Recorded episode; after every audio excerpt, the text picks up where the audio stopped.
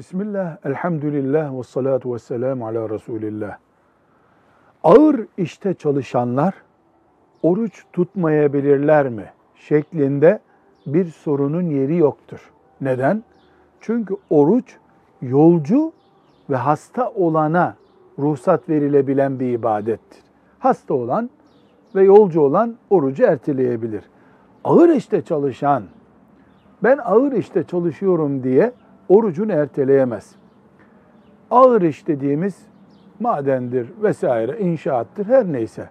Ne yapar peki böyle bir Müslüman? Gece kalkar, orucuna niyet eder, sahurunu yer. Öğleden sonra veya bir vakitte çalışırken kan şekeri düşer. Artık ayakta duramayacak hale geldiğini anlar. Evine dönemeyecek kadar e, kendinden geçtiği anlaşılır. E bu da bir hastalık gibi olur. O zaman orucunu bozup bir dahaki iyileştiği zamanlarda Ramazan'dan sonra o bozduğu oruç gündü, bir gündü, o bir günü kaza eder. Başka bir şey gerekmez. Ama iş ağırdır diye oruç bozmak, oruca niyet etmek, niyet etmemek yok. Ne var?